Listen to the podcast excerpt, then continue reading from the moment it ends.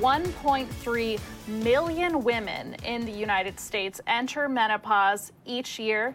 And a lot of those people, including uh, several younger people who know that it's on the horizon, which is menopause, they don't know much about it. So I met two women and interviewed them who are working on this International Women's Day to break the stigma of women's health at midlife which is another way to say menopause. So let's let's learn together about what they are working to do. So let's go ahead and do that. March 8th is International Women's Day, and this year the theme for it is break the bias because there's so little information and so much stigma around women's health at midlife, which specifically is menopause. And 1.3 million women in the United States, they enter into menopause each year, but many people don't really know what to expect. That half the population goes through this process and it's hardly talked about. That's why I'm bringing on Claire Gill. She's the founder of the National Menopause Foundation, and Dr. Andrea Singer. She is an OBGYN and also on the Medical Advisory Council for the National Menopause Foundation. And they're joining me right now to talk about this very important topic. Thank you so much, Claire and Dr. Singer, for joining me today. So, this question is for Ms. Gill, uh, focusing on the gender equality worldwide. Let's talk about why it's important to include menopause in this situation. Yeah, so we're really very excited that International Women's Day is talking about breaking the bias, you know, and gender equality and how important that is. But one of the biggest stigmas is still around menopause and women's health at midlife. So I think it's really important that when we talk about gender equality and we talk about women's health, that we don't forget that uh, the importance of women's health does not end at our childbearing years. I mean, so much of our education and awareness programs are done rightfully so around what happens at puberty and what we need to know as we go into our childbearing years and then parenting time. Um, but every woman will experience menopause, every healthy woman. If we live that long, thankfully, we will get to that stage. And there's no education or awareness around it. And people aren't talking about it as much as we do about other areas of women's health. So, really pleased to be here today and to raise menopause as an issue that we should be talking about when we think about International Women's Day and focusing on women's health. And we'll dig into a little bit the reason why uh, it's not talked about as much in a moment. But I do want to go to Dr. Andrea Singer really quick and ask her the next question. So, Dr. Singer, can you please explain the difference between perimenopause, menopause, and postmenopause? Happy to explain the differences. I'm actually going to start with menopause because then I think the other terms are easier to explain. Menopause is a natural physiologic event. As Claire mentioned, if everyone lives long enough, women, that is, we will all go through menopause. It's defined as the permanent cessation of menses or menstrual periods. It's actually a retrospective diagnosis. So that means that we don't know somebody's reached menopause until we look back and realize that they've gone for 12 consecutive months without having a period or a menstrual cycle. We can talk more about the implications, symptoms experienced, and all of that.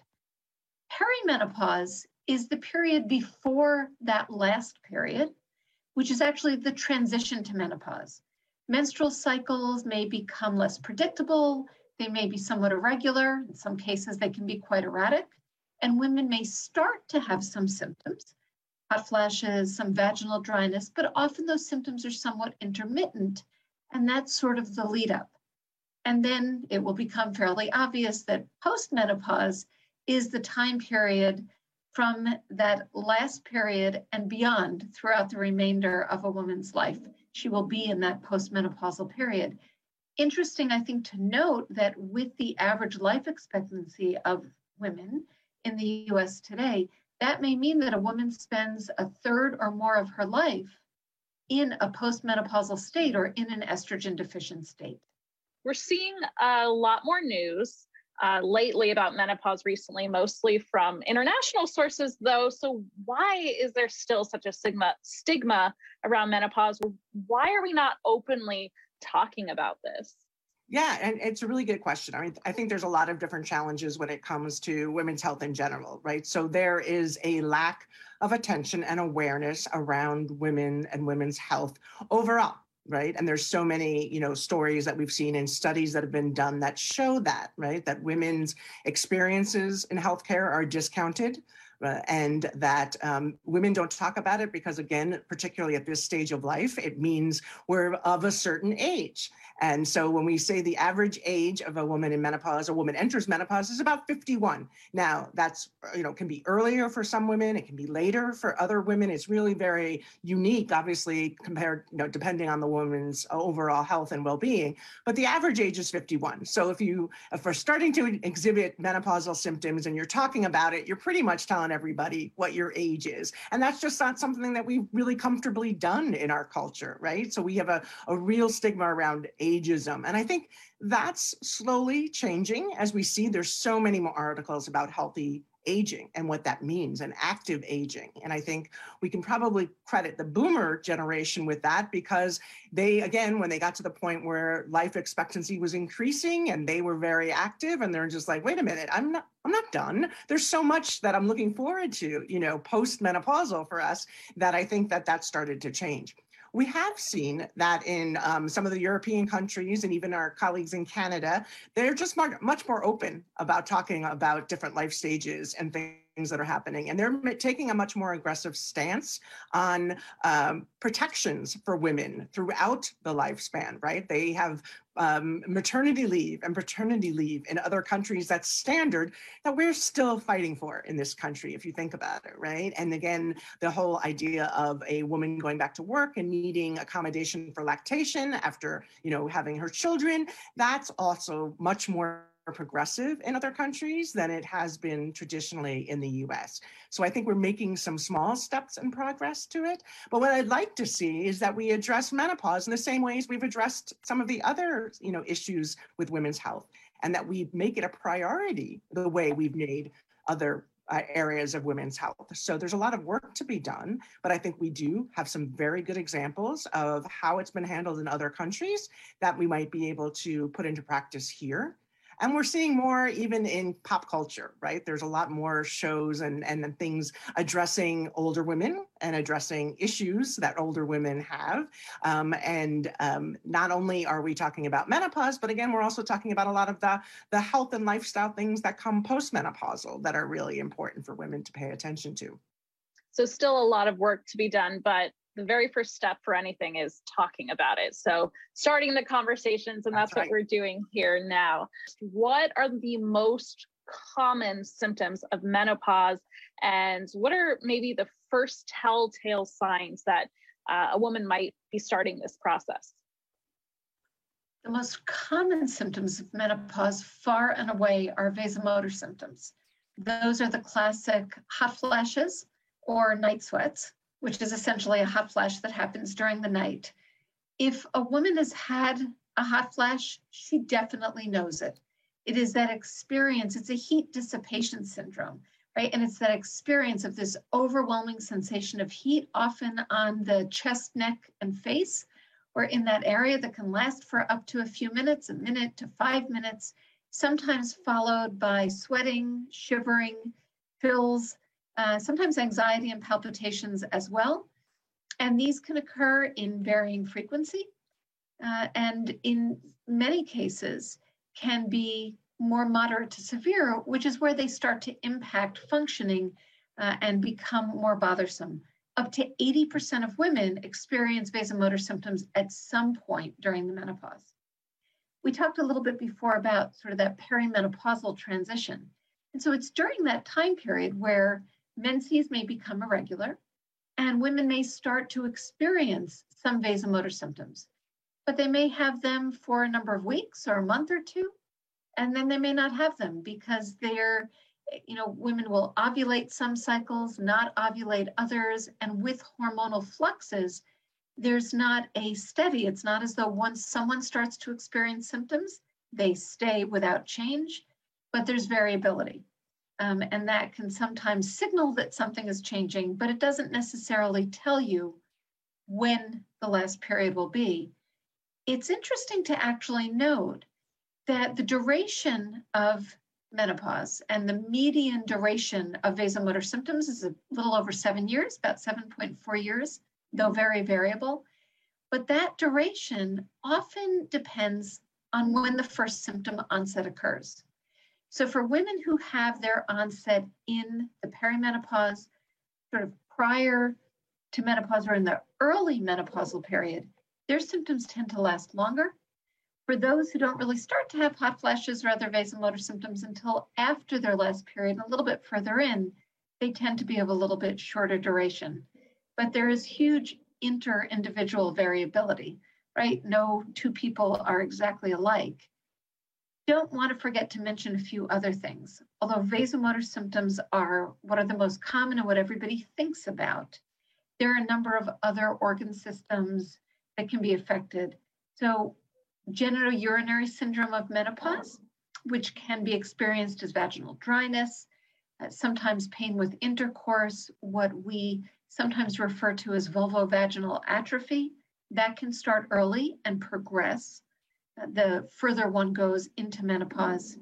There are effects on other symptoms. So there can be changes in terms of cardiovascular risk, bone loss, and an increased risk for fractures as one gets older, cognitive changes as well.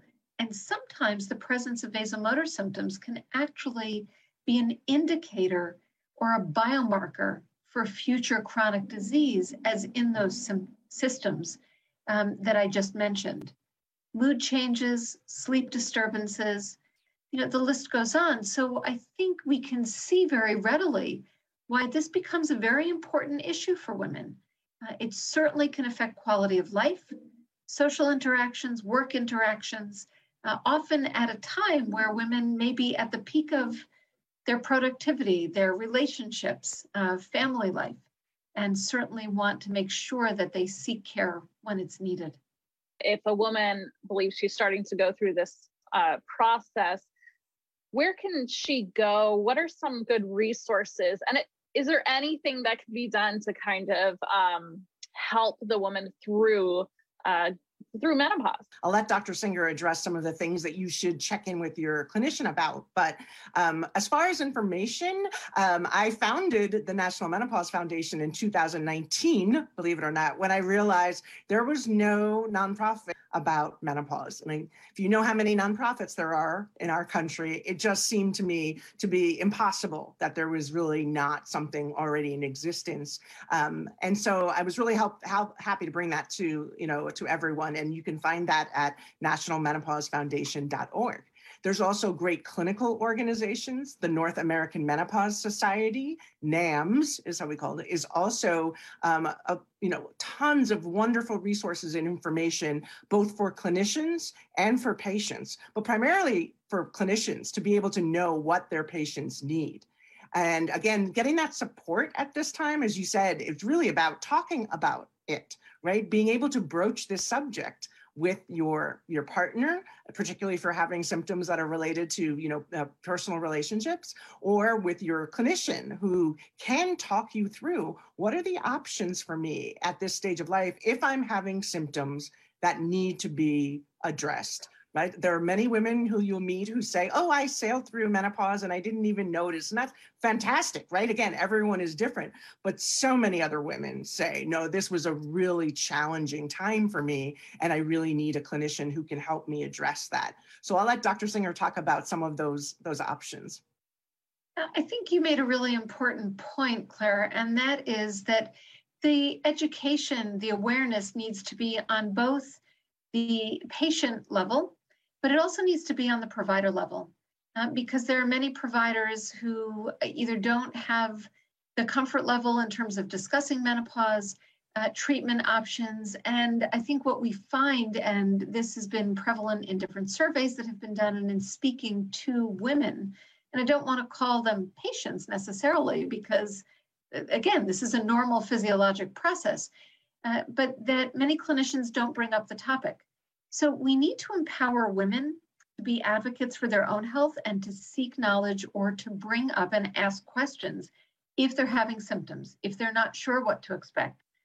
And on the other hand, we really need to provide education to clinicians to make sure that they proactively ask because many women have this uh, understanding that well if this is a normal process uh, you know everybody goes through it i don't know that i should be doing anything about it and they may be reluctant to bring up some of their concerns especially when it comes to difficult topics like sexual health or relationship issues or mood changes um, and there are many other aspects as well. So i think the education piece uh, is a dual pronged approach is the first aspect. I would say that the field is evolving so we have classically thought about the main change uh, or root cause for some of the symptoms that I mentioned, as well as organ system changes being a decrease in estrogen. And as such, hormone therapy, estrogen, or in women who have a uterus, estrogen and progestin combined, uh, have been the mainstay of therapy, first line therapy, and recommended by NAMS as well as the American College of uh, Obstetrics and Gynecology. But there's a lot more that we're starting to learn. Some new neurons called KNDy neurons have been identified, uh, which really speak to the fact that there's more that goes on just on an ovarian level, but a whole thermoregulatory center in the brain. And the more we learn about this, the more we may be able to help with new strategies and medications. There are behavioral techniques, non pharmacologic strategies, the point is that there are many things that can be done.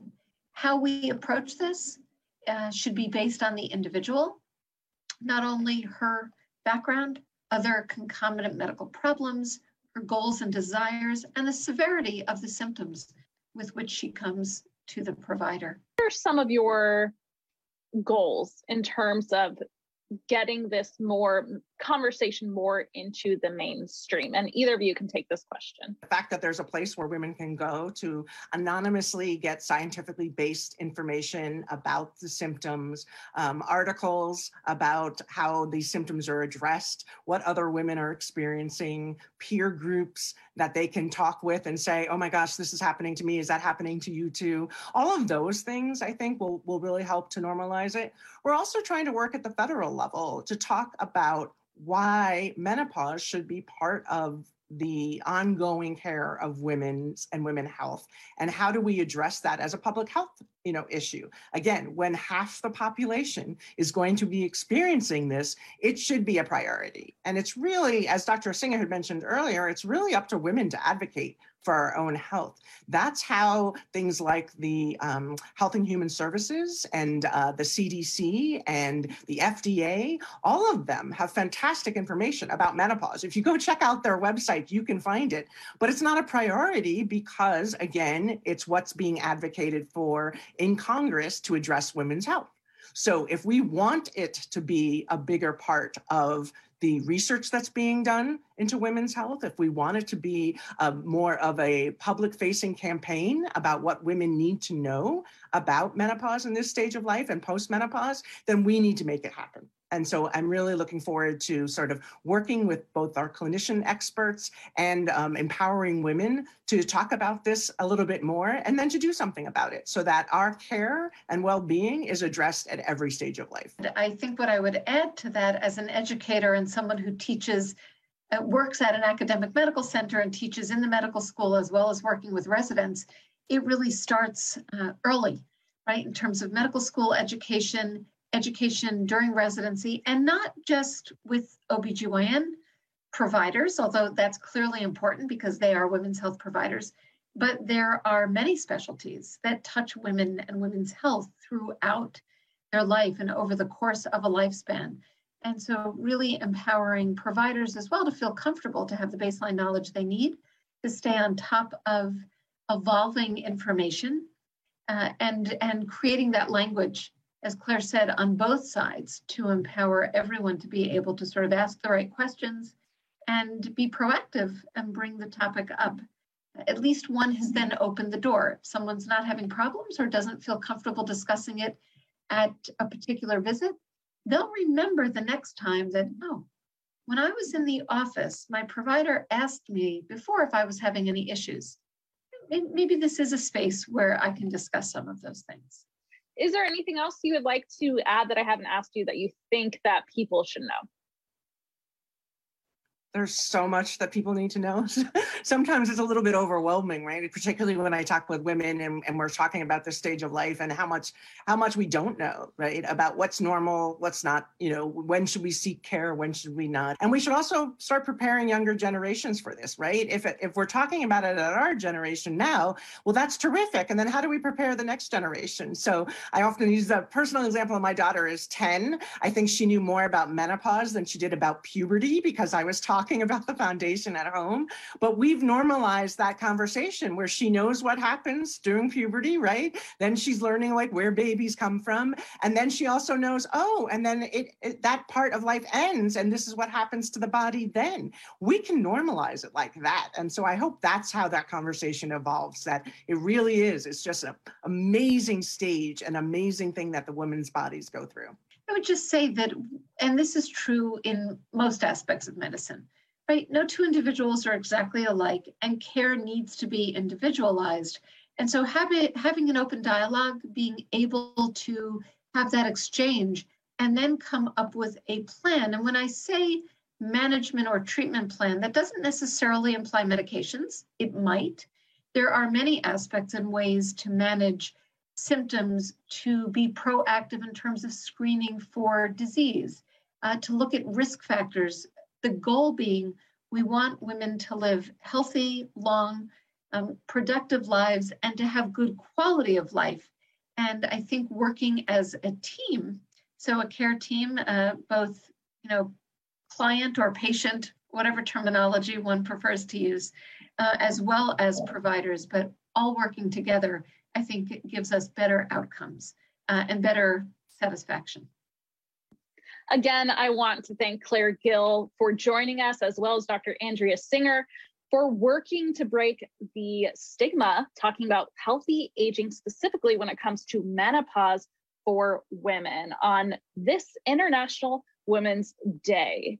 So, again, thank you so much for joining us on Local News Live.